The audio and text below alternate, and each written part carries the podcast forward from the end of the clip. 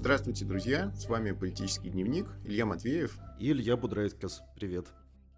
Сегодня мы, как всегда, обсудим а, главные политические новости. Также у нас для вас приготовлена такая более широкая тема, более фундаментальная. И начнем с, а, видимо, главных событий последних дней. Это митинг а, в поддержку Навального который прошел не совсем так, как проходили январские протесты, в Москве особенно. Все удивились тому, что а, полиция сдержаннее гораздо себя вела, и в списке ОВД-инфо Москва на каком-то там вообще 20 месте со своими 20 или что-то вроде того задержанными. Но, правда, Петербург, в котором я живу, а, в отличие от Ильи, вот он, конечно, выделился, наоборот, э, более, более жестким подходом. Логика этого не до конца просматривается.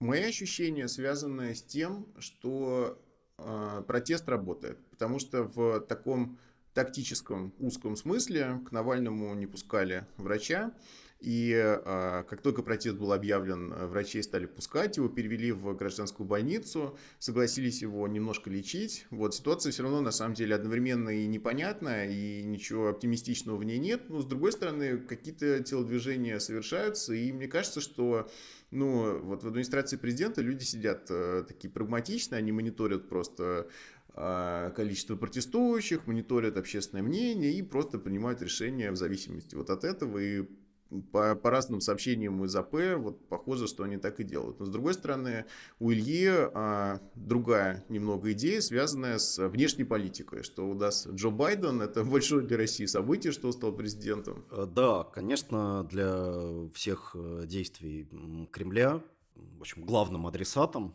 как мы видим по самым разным показателям, является президент как бы Америки. Вот. И сейчас, в преддверии а, первого, первого такого полноценного контакта Путина и Байдена, а, в общем-то, все действия России посвящены тому, чтобы как бы обеспечить сильную переговорную позицию Путина в этом диалоге. И Навальный и вся ситуация вокруг него, конечно, являются частью, очень важной частью этого фона, да, с точки зрения Кремля Навальный, протесты, которые были в январе, это одно из э, э, средств давления на Россию.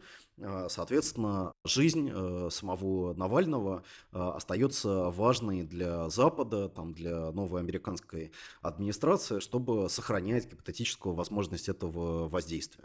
Поэтому за эту жизнь можно как бы и нужно торговаться.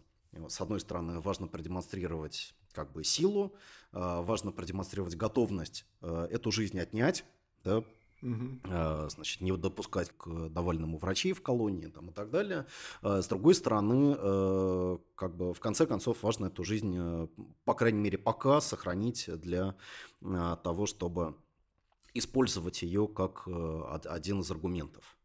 Вот, и, в принципе, ситуация вот на российско-украинской границе, да, которую мы уже комментировали в, предыдущих, в предыдущем нашем выпуске, э, вписывается э, на самом деле в ту же логику, в которую, в, в которой вот мы видим всю эту ситуацию вокруг, вокруг Навального. Тем более, что Медведев выпустил свою статью. Да, да, но на самом деле все это, конечно, не отменяет вот э, того, о чем ты сказал. Конечно, Кремль смотрит на, э, на общественную реакцию, Кремль э, смотрит на настроение в обществе. А, для э, там, президентской администрации, естественно, не проходят мимо все эти э, заявления там, общественности, коллективные письма, э, поездки в колонию, а, массовость, сохранившаяся массовость даже угу. на всероссийском уровне вот этих вот протестов, все это, естественно, оказало свое влияние на а, ситуацию с Навальным, на то, что к нему допустили врачей. И, в общем, если говорить о самой этой акции, о значит, тактике вот фонда борьбы с коррупцией, то, в принципе, она себя оправдала. Mm-hmm. Вот, то есть они выбрали действительно правильное а, время и правильный момент, вот несмотря mm-hmm. на свою такую крайнюю как бы ограниченность э, возможностей, да, mm-hmm. для а, того, чтобы оказать э, все-таки какое-то влияние на, на позицию властей. Э, значит, что касается той атмосферы, которая была в Москве на акции, и mm-hmm. которая вот для многих участников выглядела просто как торжество там, значит, весны, свободы, да, вот, значит, все говорили о какой-то удивительной, удивительной атмосфере, которая там царила просто за счет того, что всех там не избивали, не задерживали, да, в огромном количестве. Ну, а, что то... сказать, это много уже по, да, по нашим да, меркам да, да, это много, но все-таки недостаточно для того, чтобы говорить о какой-то политической оттепели или о том, что власти э, как принципиально изменили свою позицию по отношению к протестам. Я думаю, что то, что произошло в Москве, это просто маневр, такой вот тактический ход для того, чтобы немного понизить как бы вот градус э, таких вот э, волнений, да. Да. В том числе в преддверии встречи движения. с Байденом. Понятно. Да, в том числе в преддверии встречи с Байденом, да. Но мое ощущение, что ФБК в общем и целом, ну, как ты сказал, да, в свои ограниченные возможности использует э, так, как может, и, в принципе, делает то, что может, потому что хорошей позиции, какой-то неуязвимой и хорошей тактики здесь на самом деле нет, потому что их просто громят э, повсюду, и кстати, еще одна вещь, которую мы должны обсудить, это перспектива того, что их экстремистская организация объявят, что тоже вписывается в такой новую, новый метод э, нашей власти отношения ко всем как бы независимым там, инициативам. С одной стороны, все сторонники ФБК экстремисты, с другой стороны, все люди, которые выступают с лекциями. Кстати, как мы с тобой подкасты записывают, они теперь тоже должны разрешение получать, у кого-то там и регистрироваться, и два года этой опыта просветительской деятельности иметь. То есть, в принципе, а, в политологии говорилось, что а, режимы типа нашего, они используют выборочные селективные репрессии, что это вот одна из причин того, что эти режимы стали очень устойчивыми, потому что они по-умному к репрессиям подходят. Но мне кажется, что селективность сменяется, наоборот, такой как бы сплошняком ударом по всем одновременно. Вот. И что ФБК делать в этой ситуации не очень понятно, поэтому как мы уже с тобой обсуждали, понятно было их решение прекратить протесты, когда просто этот погром уже стал достигать э, ну, как бы абсолютных масштабов. С другой стороны, понятно, почему они вдруг объявили, что сначала объявили, что будут набирать полмиллиона человек, потом почему-то не дождались, да, ну вот не дождались, потому что такая сложилась ситуация и с Навальным самим, и действительно выхода другого не было, но все равно издержки как бы убийства Навального, они повышены, да, вот, и а, сами протесты сыграли роль независимую, самостоятельную, помимо того, что Байден э, вот, будет встречаться с Путиным, и что нужно какой-то хороший создать э, образ для того, что у нас в России происходит. Хотя, конечно, в целом вот эта тактика таких э, провокаций, что действительно войска приведены к границе, потом войска отведены от границы, и все это демонстрация нашей какой-то российской там, решимости и всего такого прочего. Вот она, честно говоря, пугает немного. Ну, э, да, и вот как ты упомянул, Дмитрий Медведев написал тут колонку о том, что вот вся эта ситуация вокруг концентрации российских войск на границе, она, в принципе, является повторением Карибского кризиса, начала 60-х годов, когда, значит, вот советские ракеты обнаружились на Кубе, и, значит, в результате ответственного диалога перед лицом угрозы Третьей мировой войны, вот был достигнут новый как бы паритет, да, между Россией и Соединенными Штатами Америки. А, на самом деле вот это сравнение, оно очень хорошо э, демонстрирует э, картину как бы мира, угу. значит, которая существует в Кремле и исходя из которой, в принципе, они действуют. В этой картине мира Россия реально э, соревнуется с Соединенными Штатами Америки. Mm-hmm. То есть, э, согласно взгляду э, там, Медведева, например, сейчас э, Россия находится, ну, плюс-минус в такой же ситуации, в которой Советский Союз находился во времена Карибского кризиса. А в то время как ну, симметричного взгляда на Россию, например, в Соединенных Штатах нет даже близко. Mm-hmm. Да, то есть Россия совершенно не занимает такое место в какой-то международной повестки э, США там и так далее. И, конечно, современная Россия, то есть она не только не э, является там адекватной вот, э, Советскому Союзу 60-х годов по уровню там вооружений, военной мощи и так далее. Но э, всем прекрасно понятно, что современная Россия – это страна, которая, в общем, в политическом смысле не предлагает никакой альтернативной модели миру. Она не является э, каким-то таким вот последовательным э, врагом, последовательным э, оппонентом того глобального проекта там, доминирования, который продолжает оставаться из, из Соединенных Штатов, и который как бы вот Путин из какого-то своего угла э, продолжает постоянно критиковать.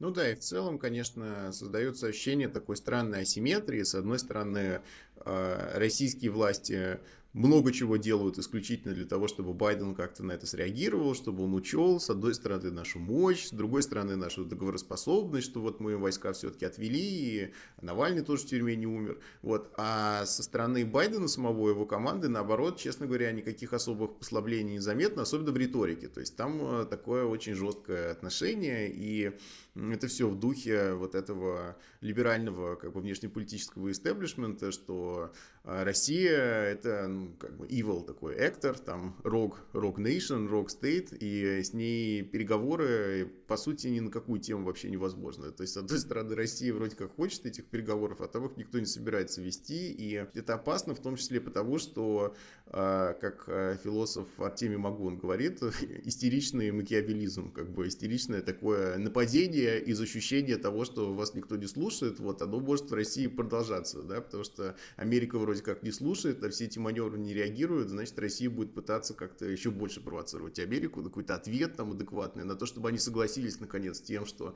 с нами нужно вот на равных вести переговоры, как в Карибский кризис, вот, то есть, в принципе, все эти учения на границе, которые и так были, честно говоря, опасной очень историей, когда там 20 тысяч солдат э, у границ Украины, да, скопилось, вот, и, возможно, что-то еще и похуже будет. В рамках такого тоже как бы истеричной попытки спровоцировать какую-то реакцию правильную. Да, и удивительно еще, что Путин в своем послании, о котором мы сейчас поговорим, он возмутился тем, что Америка вот даже никак не среагировала на раскрытие заговора об убийстве Лукашенко. Да, да. И вот, хотя там были предоставлены как бы убедительные доказательства того, что ЦРУ вот на 9 мая при помощи двух там белорусских политологов собиралась ликвидировать Лукашенко и его семью, а затем военным образом блокировать как бы Минск и устроить там кровавую бойню.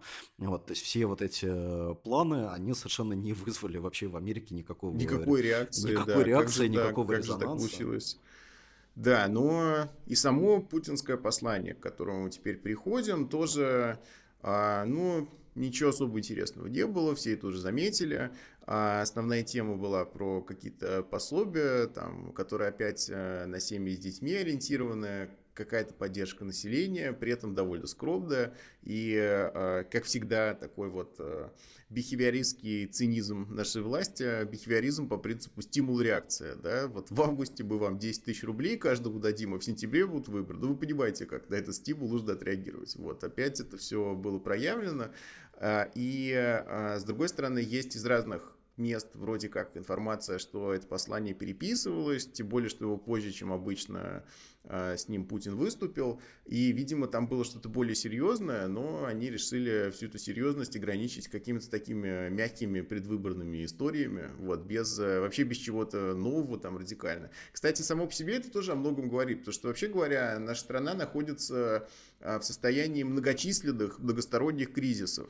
У нас, например, в России не растет экономика уже 10 лет подряд. В принципе, экономическая ситуация в стране чудовищная. Вот, это никого особо не беспокоит. Там в начале путинского четвертого срока как-то они там пытались что-то делать, с бизнесом об инвестициях договариваться. Это все просто забыто, ничего делать не будем. С другой стороны, пандемия, которая тоже по нашей стране ударила, естественно, как и по любой другой, очень серьезно, и по экономике ее ударила. Никаких э, как бы реформ и вообще каких-то поползновений что-то поменять э, и к лучшему, да, их особо не видно. То есть, в принципе, вот это послание, оно такое, что, ну, будет зато пособие, вот у нас будут выборы, то есть, такое рутинная история. При этом как постоянно повторяется, в том числе в этом послании, что в России огромное количество бедных, что уровень бедности как бы растет, но вот меры, которые мы предпринимаем, они реально помогут этот уровень снизить.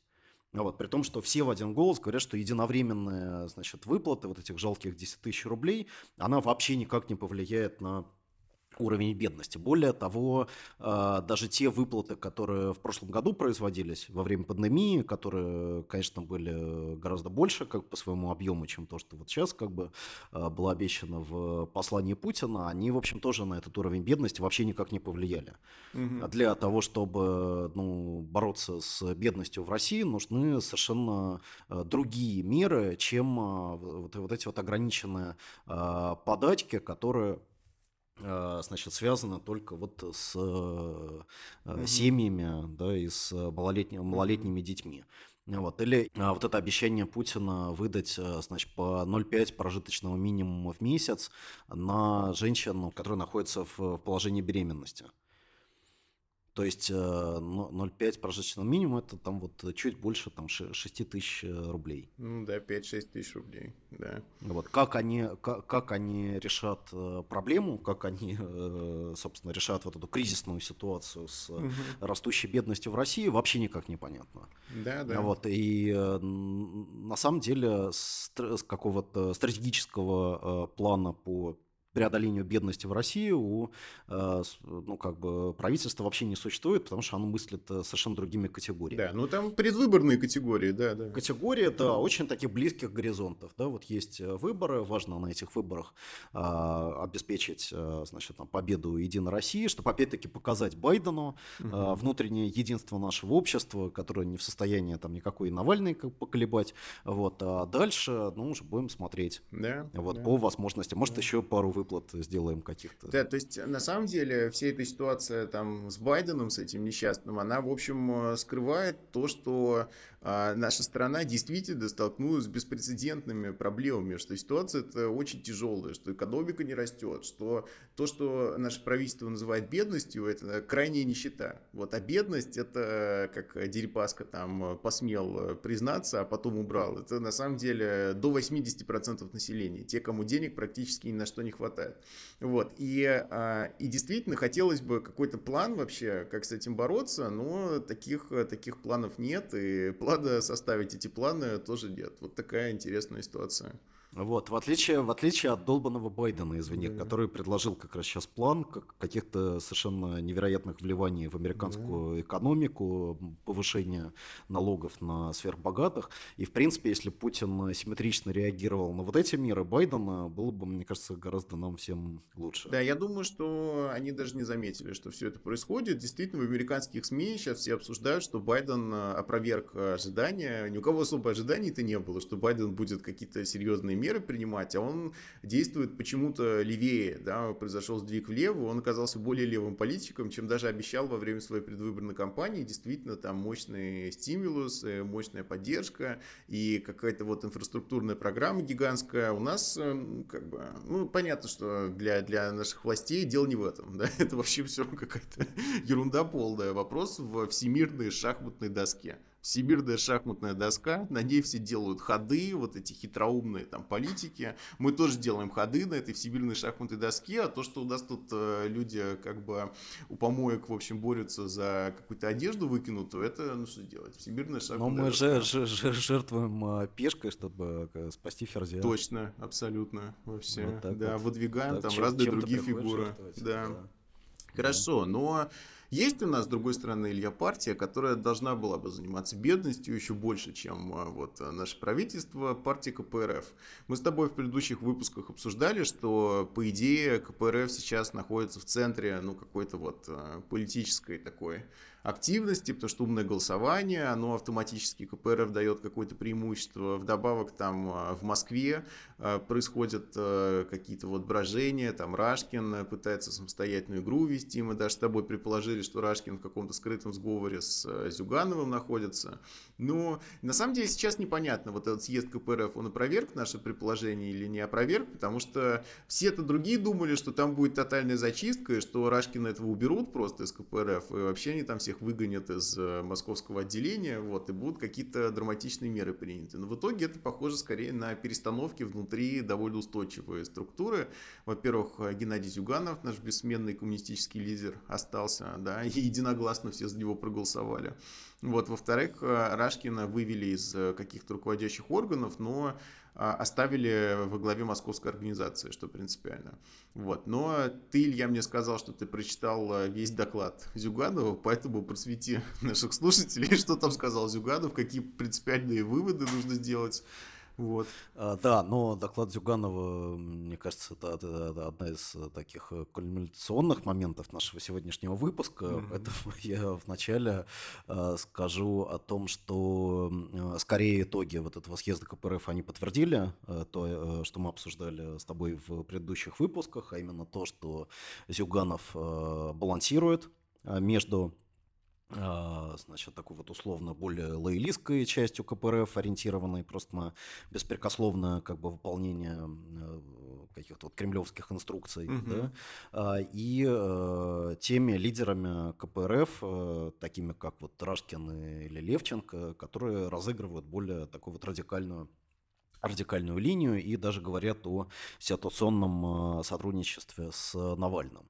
А, накануне этого съезда в общем, сгущались тучи вокруг КПРФ. Э, вот канал РЕН-ТВ продемонстрировал э, значит, данные о каких-то секретных переговоров э, Рашкина, Левченко, Кагарлицкого и Роза Люксембург, вот, которая тоже хотела, значит, в России произвести смену режима. Угу. Вот. И, в общем-то, были ожидания, да, действительно, что, так сказать, КПРФ и ее руководство да, в лице Зюганова, они действительно вот испугаются и пойдут на какую-то масштабную чистку, э, вплоть э, до того, что сам Зюганов уйдет в отставку и отдаст свое место э, вот молодому такому прокремлевскому карьеристу Юрию Афонину.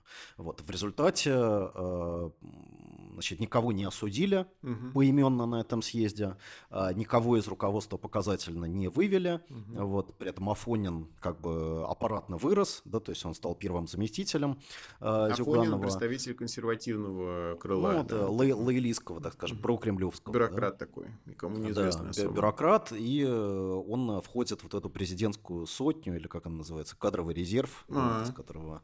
Вот, так что, в общем, это такой вот перспективный с точки зрения Кремля э, человек в Э, каком-то вот таком административном, бюрократическом плане.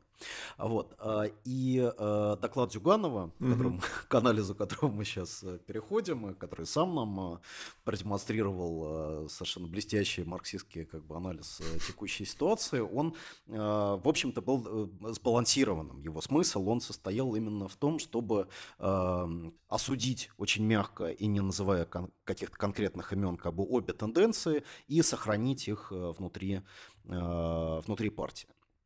Вот, э, значит, анализ э, Зюганова следующий. А, с одной стороны, да, он сказал какие-то оппозиционные вещи, он сказал о том, что КПРФ значит, последовательно вот противостояла поправкам в Конституцию в прошлом году, что КПРФ выступает значит, против монополизации власти. Он сказал о том, что мы должны бросить вызов монополии Единой России на выборах.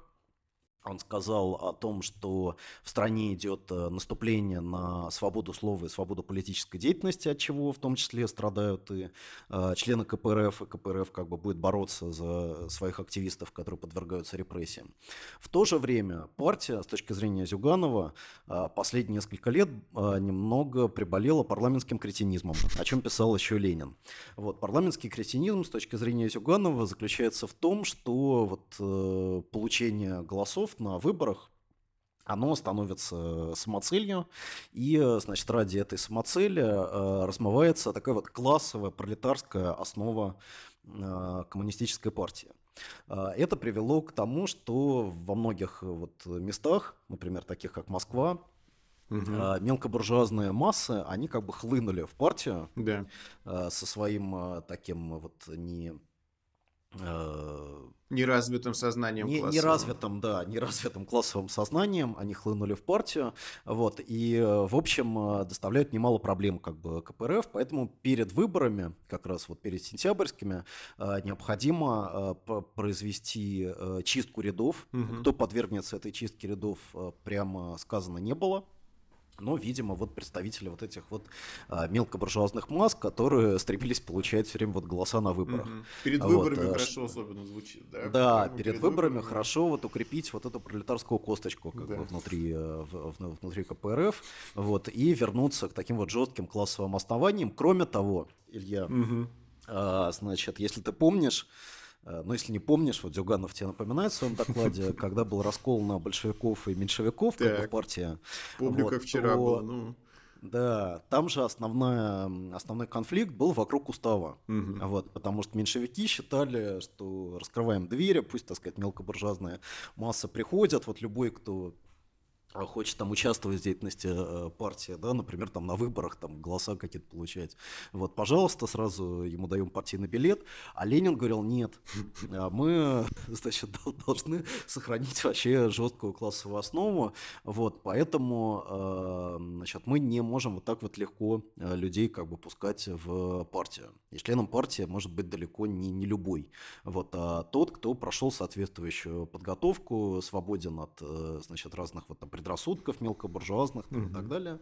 Вот. И, в общем, э, КПРФ, э, который абсолютно наследует вот как раз ленинскому аргументу в, в этом э, споре, она, собственно, тоже должна более внимательно относиться к условиям приема uh-huh. в члены партии, вот, и, в общем, вот не просто так вот принимать людей с улицы а делать так, чтобы они проходили более серьезную политическую подготовку. Там есть специальный какой-то университет КПРФ, а, значит, вот можно в нем поучиться, КПРФ, можно просто да, вот так.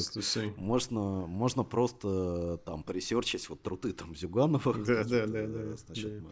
Все, я понял, вот. мне нужно поискать про университет КПРФ, я заинтересовался вообще. Ну, вот да. где все образование это хорошее, классовое да, происходит. Ина- иначе останешься таким дураком, как Мартов. Все понял, все. Просто будешь меньшевистским, э, просто не учим. Да. Слушай, ну, в общем, красиво про пролетарскую косточку, но сухая выжимка из всей, всех этих слов заключается в том, что он как бы дал понять, что он, в общем, э, понимает риски там, Рашкинской линии для, для КПРФ, что все это он осуждает, но, с другой стороны, Рашкина самого не выгнали, и вот этому тоже надо радоваться. В общем, пытается он аккуратно весь этот конфликт э, притушить, и главное, внимание администрации президента, видимо, отвлечь от всей этой ситуации. Ну и что, и что КПРФ, которая, в общем, последние годы крепила свои пролетарские ряды, да, теряла снижала свою численность, исключала там активных людей, там mm-hmm. просто пачками своей партии, вот, э, она э, значит, должна будет э, еще вот дальше вот этим заниматься. Mm-hmm. Да? Мы знаем, например, что в московской организации КПРФ, ну, уже, так скажем, таких вот масс членских,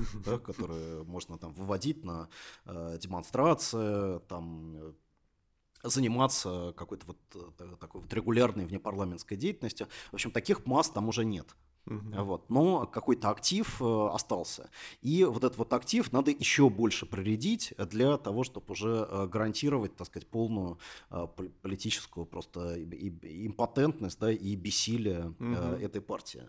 Вот. Поэтому линия на борьбу с собственным активом, линия на снижение э, вообще, так сказать, собственной вообще политической субъектности, да, вот эта вот линия, она э, будет продолжена, и, в общем-то, состоявшийся съезд это подчеркнул. С другой стороны, как мы с тобой уже вот отмечали в нашем Э, в одном из наших последних э, выпусков, для Зюганова э, принципиально важно все-таки вот сохранение партии в более-менее неизменном виде. Угу. Именно поэтому он будет стоять значит, на защите Рашкина, Левченко, на защите вот тех как бы партийных лидеров, которых Кремль по уверению э, значит, разных там экспертов, э, просто вообще не хочет видеть ни в партии, ни тем более в mm-hmm. Государственной Думе. И, кстати, будет интересно посмотреть на э, то, как будут выглядеть списки избирателей на КПРФ. Да. То есть будет ли в них реально там присутствовать там Рашкин или Левченко, вот и есть, мне кажется, очень большая вероятность того, что их там не будет. Ну или они будут на каких-то последних местах. Или будут на непроходных, непроходных местах. местах да. В любом случае, случае наше все внимание на Мише Лобанове, нашем кандидате, и том, что с ним дальше будет происходить. Пока, я так понимаю, по крайней мере, его не сняли ниоткуда, да, то есть он все равно кандидат от КПРФ по одному из одномандатных округов в Москве. Вот посмотрим, что дальше будет происходить. И компания Мишина набирает обороты, вы еще о ней много услышите в ближайшие вот, ну недели, и так, месяцы. на всякий случай скажем, что э, как бы Миша большевик настоящий. Абсолютно, абсолютно. Вот, что у него вообще да, жесткая да, классовая позиция, да. э, он уже имеет вообще невероятный стаж просто участия в левом движении, вот, и даже по, по самым строгим э, новым таким вот зюгановским большевистским критериям, он, все равно... он, э, несомненно, должен вот этот отбор э, пройти. пройти. Может, вот, университетов да. КПРФ только не кончал, но ему и не нужно. Его, его политическая борьба, его университеты. В общем, Мишу рекламируем ну, ты немножко как, как, как Мартов немножко сейчас Как Мартов. Ну, так я да. тоже не кончал. Так ну, понимаешь, ну, ну что с меня взять, Илья? Хорошо, Миша закончит университет. Вот как только изберется депутатом Государственной Думы, сразу просто отпошлем его в университет. В университет КПРФ обучаться там всему связанному с КПРФ. Пусть осваивает вообще. Он, в принципе, с КПРФ так много не взаимодействовал никогда. Представляешь, действительно, вот Миша депутат от КПРФ, и вдруг мы от него слушаем что-то такое про Компартию. В общем, прикольно будет. Да, но, в общем, Миша, он в любом случае, он открыт ко всему новому, да, и он очень легко обучаемый да. человек. Поэтому вот. При э, примерно одной миллиардной вероятности того, что Геннадий Зюганов послушает наш подкаст, мы специально для него объявляем, что Миша это твердокаменный классовый борец.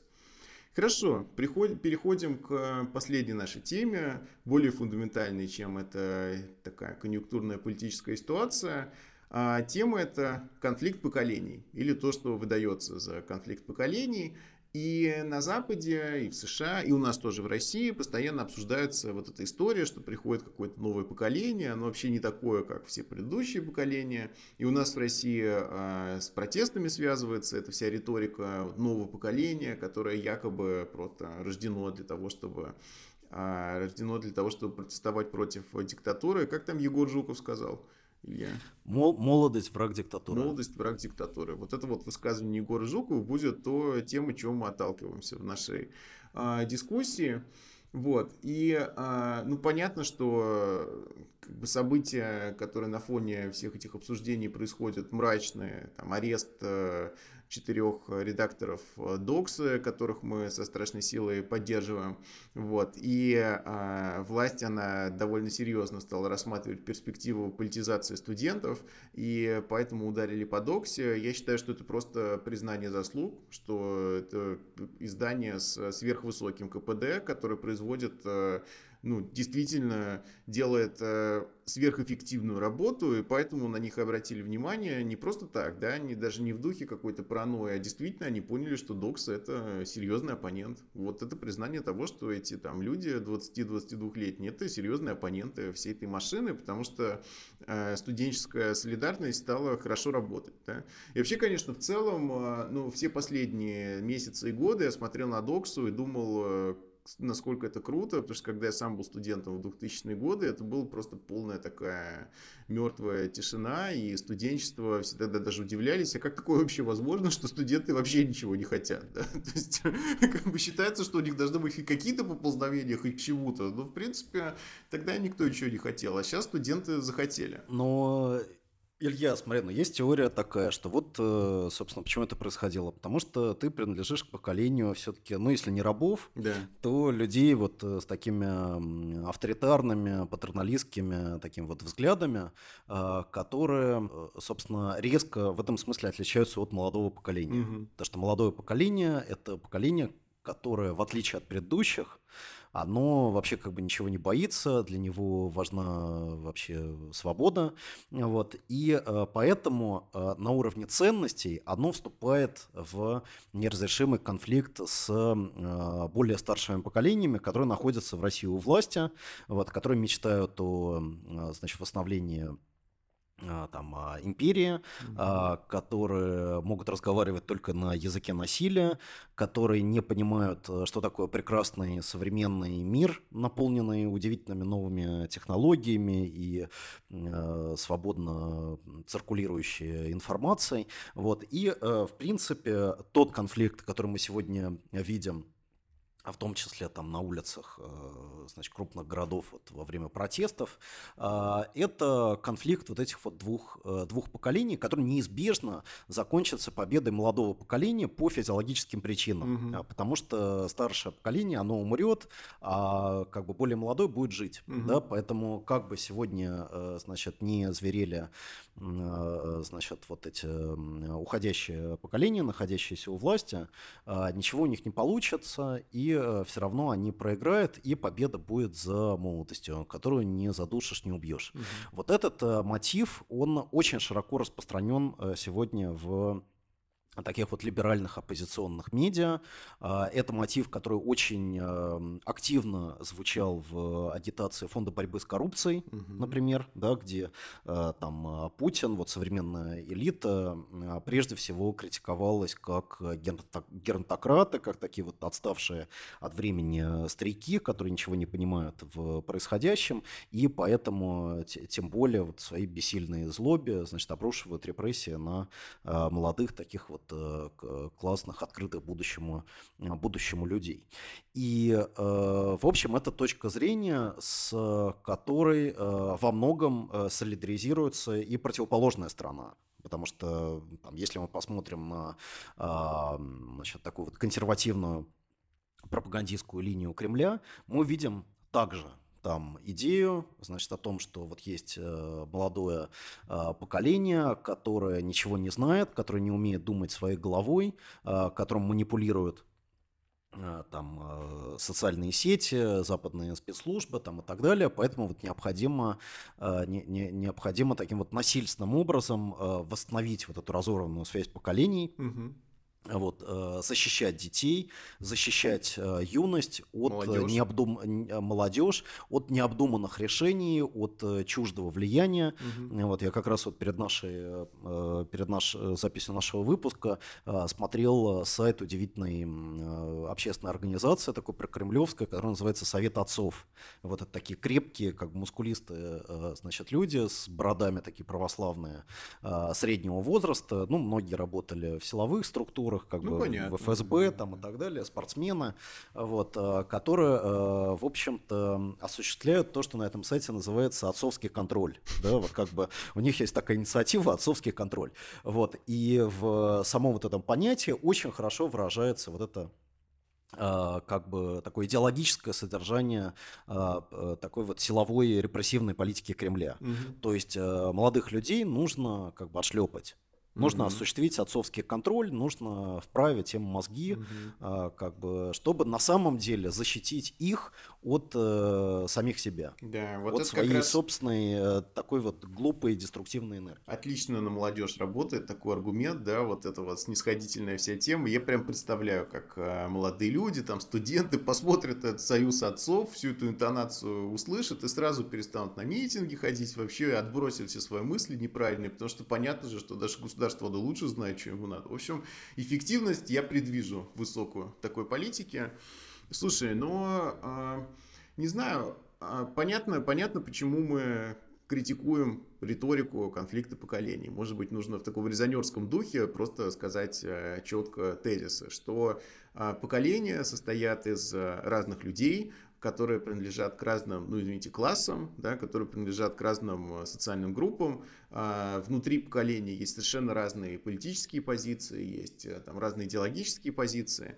И, а, во-первых, это как бы wishful thinking, такой ни на чем не обоснованный оптимизм, что если новое поколение придет, старое заменит, то все собой изменится. Это, кстати, мне кажется, с 90-х годов еще говорили, и ничего такого не происходит. Да? В принципе, каждое, каждое новое, даже мое вот это поколение, которое теперь выяснилось поколение рабов, тоже считалось поколением свободных людей, пока не выяснилось, что нет, все-таки через поколение это наступит. Вот. Во-первых, это оптимизм, ни на чем не основанный. Во-вторых, э, зачем э, отталкивать э, людей, которые к другому поколению принадлежат? Вот это же проблема. Зачем ориентировать свою риторику исключительно на молодежь, э, чтобы участие молодых людей в митингах превращалось в такое самоисполняющееся пророчество, что только молодые выходят, потому что только к молодым и обращаются. Просто политически зачем так делать? Вот две главные проблемы. Во-первых, среди там зумеров этих э, молодых людей есть совершенно разные люди. Во-вторых, э, среди других поколений тоже есть разные люди, и не надо как бы оппозиционно-прогрессивно настроенных а, людей из других поколений отбрасывать. Вот такая простая мысль.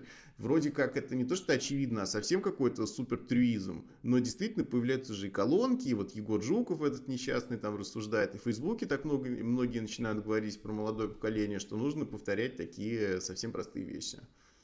Ну, э, да, я, безусловно, с этим согласен.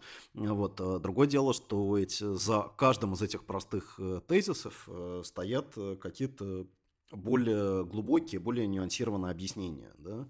Например, вопрос о том, насколько как бы каждое новое поколение действительно является носителем каких-то общих новых ценностей. Угу. Вот э, есть э, такая замечательная э, работа о поколениях э, классического такого социолога Карла Мангейма, да, вот написанная в 20-е годы, где он э, говорит, что да, безусловно, с одной стороны, поколение представляет собой некое единство, вот, единство в отношении ко времени, да, что действительно оно живет хронологически в одно и то же время. Угу. Да, оно более-менее разделяет как бы общее вот это как бы пространство жизни.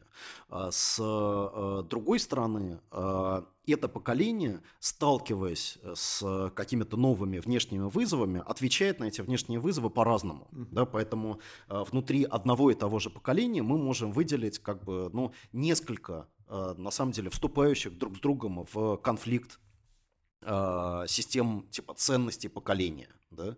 Ну, например, э, после там, Первой мировой войны э, вот, появилось молодое поколение, разочарованное в, там, в капитализме, да, разочарованное в э, значит, каких-то там либеральных ценностях, э, часть которого сделала выводы Э, антивоенные э, и социалистические, а другая часть, наоборот, милитаристские и нацистские. Угу. Да, и вот эти две части одного и того же поколения, они вступили с друг другом, в общем, в такую э, смертельную, такую радикальную борьбу совершенно противоположных ценностей. Угу. Вот. И в этом смысле мы видим, что, например, сегодня в России люди, которые там принадлежат к условно к новому поколению, они э, по-разному реагируют на вот эти вот внешние вызовы. Угу. Да, то есть кто-то кто становится таким вот студенческим э, там активистом, редактором журнала Докс, там э, альтруистом, волонтером, там, а кто-то э, наоборот понимает, что в принципе, нужно зарабатывать деньги, нужно делать карьеру, нужно развивать какой-то свой э, собственный стартап. И вообще, как бы индивидуальные вот, какие-то стратегии, индивидуальные интересы, они гораздо важнее, чем а, миражи э, интересов общих. Да, да, нельзя сказать, что, что, что, что, что вот эта вторая идея, она является какой-то вот нехарактерной для, для э, современности. Наоборот, она как бы очень, ну, очень, очень связана с духом времени. Угу. Да, помимо этого есть еще и третья группа просто приспособленцев откровенных, которые встречаются с Путиным, сидят там и изображают, не знаю, комсомольцев, волонтеров, там, активистов, и его все время спрашивают, Владимир Владимирович, ну когда вы уже на корню уничтожите всю эту проклятую оппозицию? Он им говорит, не, ну мы пока всю на корню уничтожать не будем, еще кого-то оставим. То есть, конечно, я понял твою мысль, что из Мангейма это вытекает, что поколении разворачивается такая битва, да, на, одном, на одной стороне Докса, на другой стороне вот те, кто к Путину ходят с ним общаться, или просто те, кто э, смотрит фильм Дудя, вот, они, конечно, у них загорелись глаза, и, в принципе, политика и вот эта вся ситуация в России их не очень интересует, потому что они мечтают уехать в Кремниевую долину и там основать какой-нибудь стартап, как бы, и заработать на этом деньжат. Действительно, внутри поколения просто есть такая линия разделения. Ну и вот второй момент очень важный, о котором ты тоже сказал в своих простых тезисах, э, это о том, что, э, собственно, вот старшее и среднее поколение, которое через вот эту риторику борьбы поколений как бы выталкиваются на как бы на сторону э, на, на сторону э, власти э, необходимо ну как бы не не не терять да угу. а как-то вот при, как-то привлекать, как-то выстраивать с ними диалог. Угу. И мне кажется, что в современном таком вот э, мире, да, не только в России, но и в мире, где по-прежнему вот эта идея, значит, индивидуального, индивидуального успеха, какой-то вот бесконечного соревнования, конкуренция, она является доминирующей. А, таким вот эталоном является именно а, молодой человек, который идет в ногу со временем. Угу. Вот, потому что, значит, естественно, старики не владеют ни технологиями, ни а, способны Э, как бы быстро э, меняться в связи с какими-то меняющимися угу. там, экономическими там социальными структурами, поэтому как бы старики постоянно выталкиваются выталкиваются на обочину, угу. да, и на самом деле вот э, фильм "Земля кочевников", о котором мы недавно говорили в нашем спецвыпуске, и другой тоже такой вот важный фильм этого года, который называется "Отец", в главной роли там играет Энтони Хопкинс, замечательный фильм, также посвящен теме вот этой маргинализируемой Э, такой вот э, выталкиваемый э, современным миром, mm-hmm. да, современным обществом на обочину, на обочину старости. Вот. И то, что сегодня с, там, представители старшего поколения являются большими жертвами, mm-hmm. большими жертвами там, бедности, большими жертвами социальной несправедливости, чем молодые люди. Э, должно, как мне кажется, быть очень важной частью э, социалистической пропаганды. Э, потому что тот факт, что там, не знаю, Путин или Патрушев, они принадлежат к старшему, к старшему поколению, не делает их значит, автоматически какими-то идейными значит, и социальными лидерами. Угу пенсионеров, да, наоборот, вся их практическая политика, она направлена против как бы этих пенсионеров. Они вот даже пенсиям отказались работающим пенсионерам индексировать э, в последнем послании Послание, Путина. Да. да. Сам Путин является работающим пенсионером, он mm-hmm. сам представитель поколения работающих пенсионеров, но при этом э, как бы никакой вот солидарности со своим поколением он э, явно не испытывает. Да? Более того, вероятно, он считает остальных работающих пенсионеров, ну, которые там не работают в Совете Безопасности или там mm-hmm. еще где-то, вот, считает их просто как бы неудачниками, значит, ничтожествами, э, значит, которые никакой там индексации получать не должны. Абсолютно. И вообще я сейчас еще подумал, Илья, что ну, всякая современная политология показывает, что идентичность как бы важнее и сильнее, чем конкретные требования, например. И левые часто удивляются, почему они проигрывают правым, потому что левые предлагают требования, ну, например, повысить зарплату или защитить трудовые права. А вот правые, они часто э, всю свою риторическую силу сосредотачивают на вопросе, кто мы, кто с нами, а кто против нас. Да? То есть, и этот вопрос, кто мы, он оказывается сильнее, чем объективные интересы какие-то. То есть, левые все время говорят, ну мы же вам предлагаем там бесплатный общественный транспорт. А правые говорят, да, мы это соль земли, а есть какие-то вот э, элиты вот эти, которые пьют э, кофе свой за 10 долларов вообще. Вот мы их всех типа ненавидим. То есть вопрос, кто мы, сильнее, чем вопрос, э, что мы предлагаем. И против этого не надо, то есть бесполезно с этим бороться. Если так работает психология человека, не нужно бороться с этим. Но здесь важно избежать этой ловушки. Вот это кто мы? Молодежь. Мы молодежь, мы там вообще...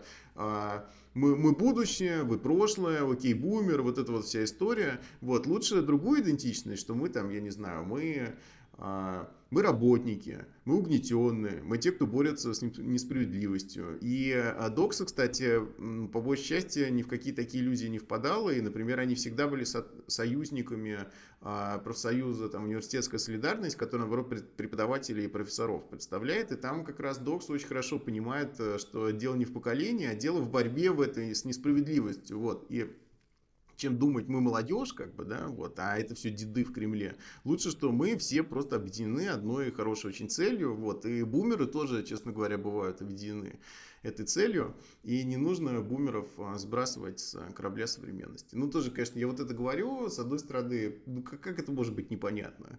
Да, действительно же, многим непонятно, поэтому... Нет, вообще непонятно. Да, Нужно еще раз повторить. Ну, хорошо, будем об этом э, еще неоднократно говорить э, в наших э, следующих выпусках, как занудные бумеры. Занудные бумеры. Я представляю, я сколько окей-бумеров мы с тобой услышим после того, как закончим наш подкаст. Да, ну, но такая наша, да. наша судьба такая. Такая да. наша бумерская Судьба жизнь. нашего поколения, как сказал да. бы Мангейм. Хорошо, друзья. До следующих выпусков и до следующих встреч. Пока.